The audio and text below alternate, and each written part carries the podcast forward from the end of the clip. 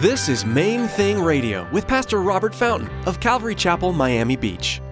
Join us as Pastor Robert takes us verse by verse through the book of 1 Peter.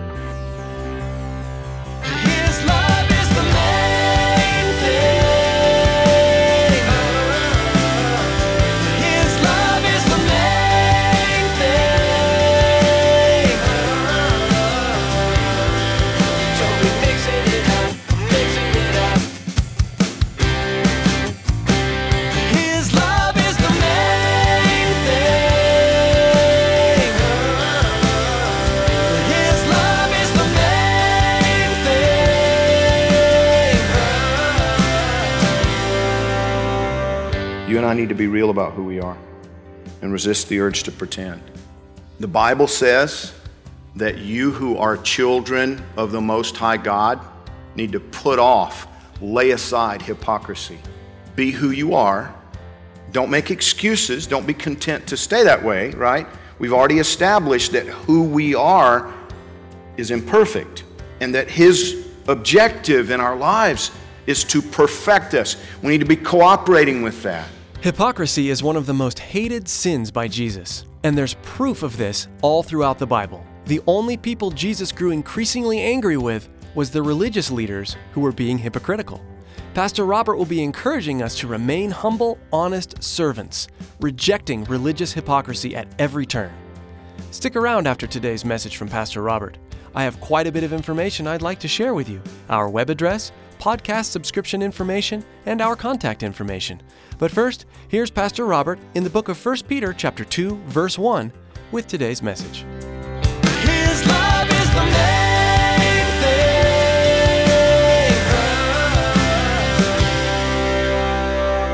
Even after I came to know the Lord Jesus, I, I was confronted, you know, maybe 10 years had passed. My marriage, by the way, lasted roughly 18 months, and we divorced. And it almost destroyed me. 19 years old and divorced, and, and with a deep hatred toward two people my ex wife and her mother. And I, I wrestled with it for a while. And, you know, after becoming a Christian, after moving down here and, and you know, becoming part of Youth for the Mission, going through that training, one of our instructors said something that really hit home with me. Is there anyone, anyone in your life to whom you could not minister the love of the Lord Jesus if they walked through that door right now? If so, you have unforgiveness in your heart. And you need to repent and acknowledge that to, to Jesus right now and, and ask his forgiveness. Because the Bible says, you know, he took whatever they did upon himself and he bore it on the cross. And I, and I realized I had not forgiven my mother in law or my ex wife. But then it occurred to me my, my mother in law was dead. So what do I do with that? As I talked it over with some of my leadership, they pointed out to me that, you know, that, that really is irrelevant because your unforgiveness never negative, negatively impacted her anyway. It was just poisoning you on the inside. She had no idea. We hadn't had a conversation or any interaction whatsoever in 10 years. She was clueless. She probably didn't think about me three times in past five years. You know what I mean? It, it's, I was the one suffering from that unforgiveness, that desire to see her get hers, the malice. He says, set that aside. That's completely inconsistent with your new identity in Christ. Here he presented himself to be humiliated and tortured to death for this person. He loves her. And you want to do harm to her. How, how is that? Let it go. You know, forgiving somebody doesn't mean that you trust them afterward or that you make them your best friend. You know, sometimes we sometimes we corrupt biblical principles with humanistic ideas. Do you understand that? Sometimes we add to the biblical principles and distort them, forgive and forget. God does that. He doesn't say that, that we have to do that or even that we can. No, if, if, if someone breaks into your home and steals things from you, you need to forgive that person But that doesn't mean that you give them a house key. That's absurd. I agree. Some things are just dumb, you know, the ideas that we have. No, if they're not trustworthy, don't trust them. But let go of the malice, let go of the unforgiveness, let go of the desire to do them harm. You know, pay back. Don't get mad, get even. No, that's, that's not in the Bible. You know what I'm saying? It's not in there. Sure it is. Eye for an eye, tooth for a tooth. No, no, no. That was, that was put in there to prevent people from putting out both eyes in everybody in the whole family. Because that's the way things were done in the ancient world. You put out one of my eyes, I'm going to blind your whole family and cut off your ears. He said, No, an eye for an eye, tooth for a tooth. It was, it was mercy, actually. The next thing here is deceit on his list of corrupt qualities that mark our humanity deceit. You know, I was thinking about that too because I, I think deceit is usually, if not always, a result of unbelief. If you trust God, you don't have to tell a lie.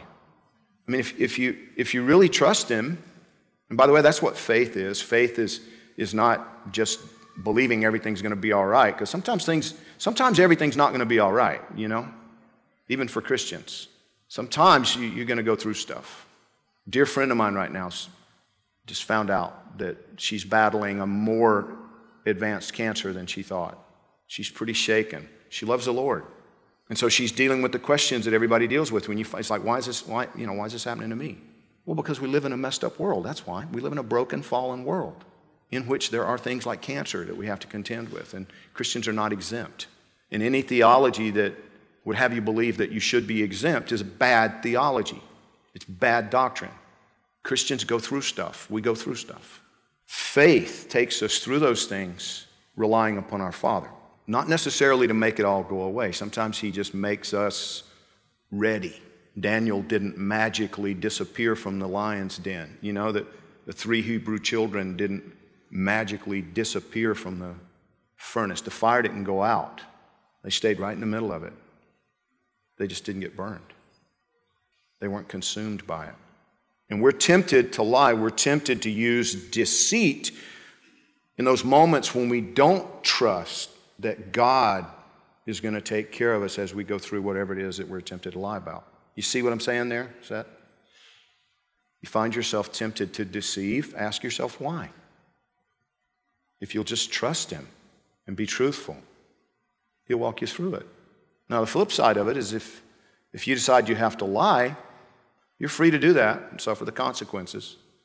In other words, that, it's on you at that point.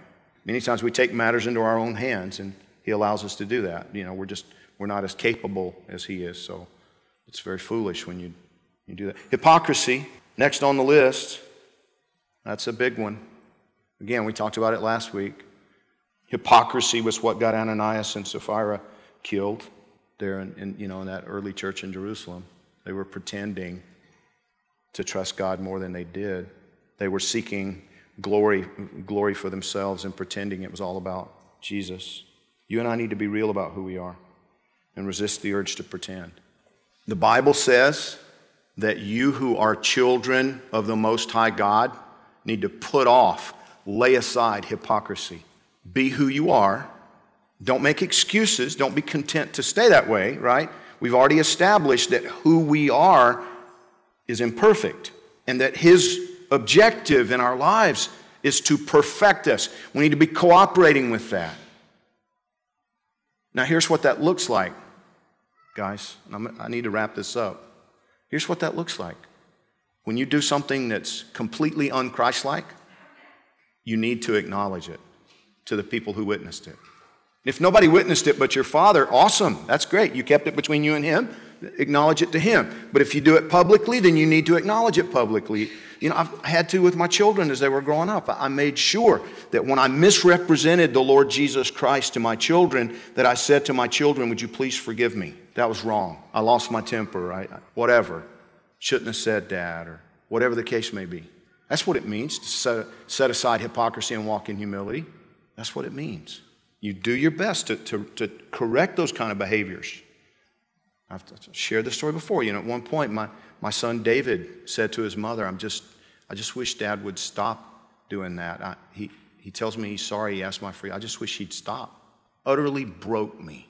Because I realize I'm making excuses for myself. Yes, I'm asking his forgiveness, but I'm continuing to do the same thing. I'm continuing to be short with him. I'm continuing to snap at him when I'm under stress. And so now this little six year old, seven year old, whatever he was at the time, he was over it. I just want daddy to stop doing that. that. The next one on the list is envy. You find yourself struggling with envy, the solution is to take a minute or two to thank God that you don't live somewhere else in this world, like Syria. I mean, uh, we, right, we could make a long list right now of places that we're glad not to be. Hebrews 13, 5 says, Let your conduct be without covetousness. Be content with such things as you have. Well, that one should be underlined, right? That's, that's one of those memory verses that should be on your mirror.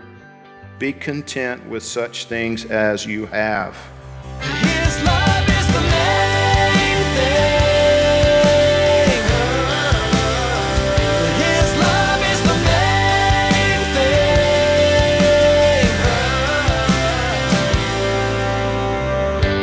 Joining us today for this edition of Main Thing Radio. The name of our broadcast is Our Heart's Desire to keep the main thing the main thing. Jesus Christ crucified, glorified, and honored as we study and apply His Word. Maybe you're listening right now in Miami Dade County and you don't have a home church. We want to take this time to invite you to join us for worship. We meet Sunday mornings at 9:30, 11, 12:30, and then again at 7 p.m. Sunday nights. For more information, call us at 305-531-2730 or log on to mainthingradio.com and follow the link to the church website. At our website, you'll find today's broadcast for you to listen to or download. We also encourage you to prayerfully consider financially supporting Main Thing Radio. With a gift of any amount, we will send you an MP3 CD of the entire book of 1 Peter. A secure option for you to give has been provided via PayPal. That's all available at mainthingradio.com. Or send us an email at questions at mainthingradio.com. Again, thanks so much for joining us today. Mark your Bibles in the book of 1 Peter and join us next time here on Main Thing Radio.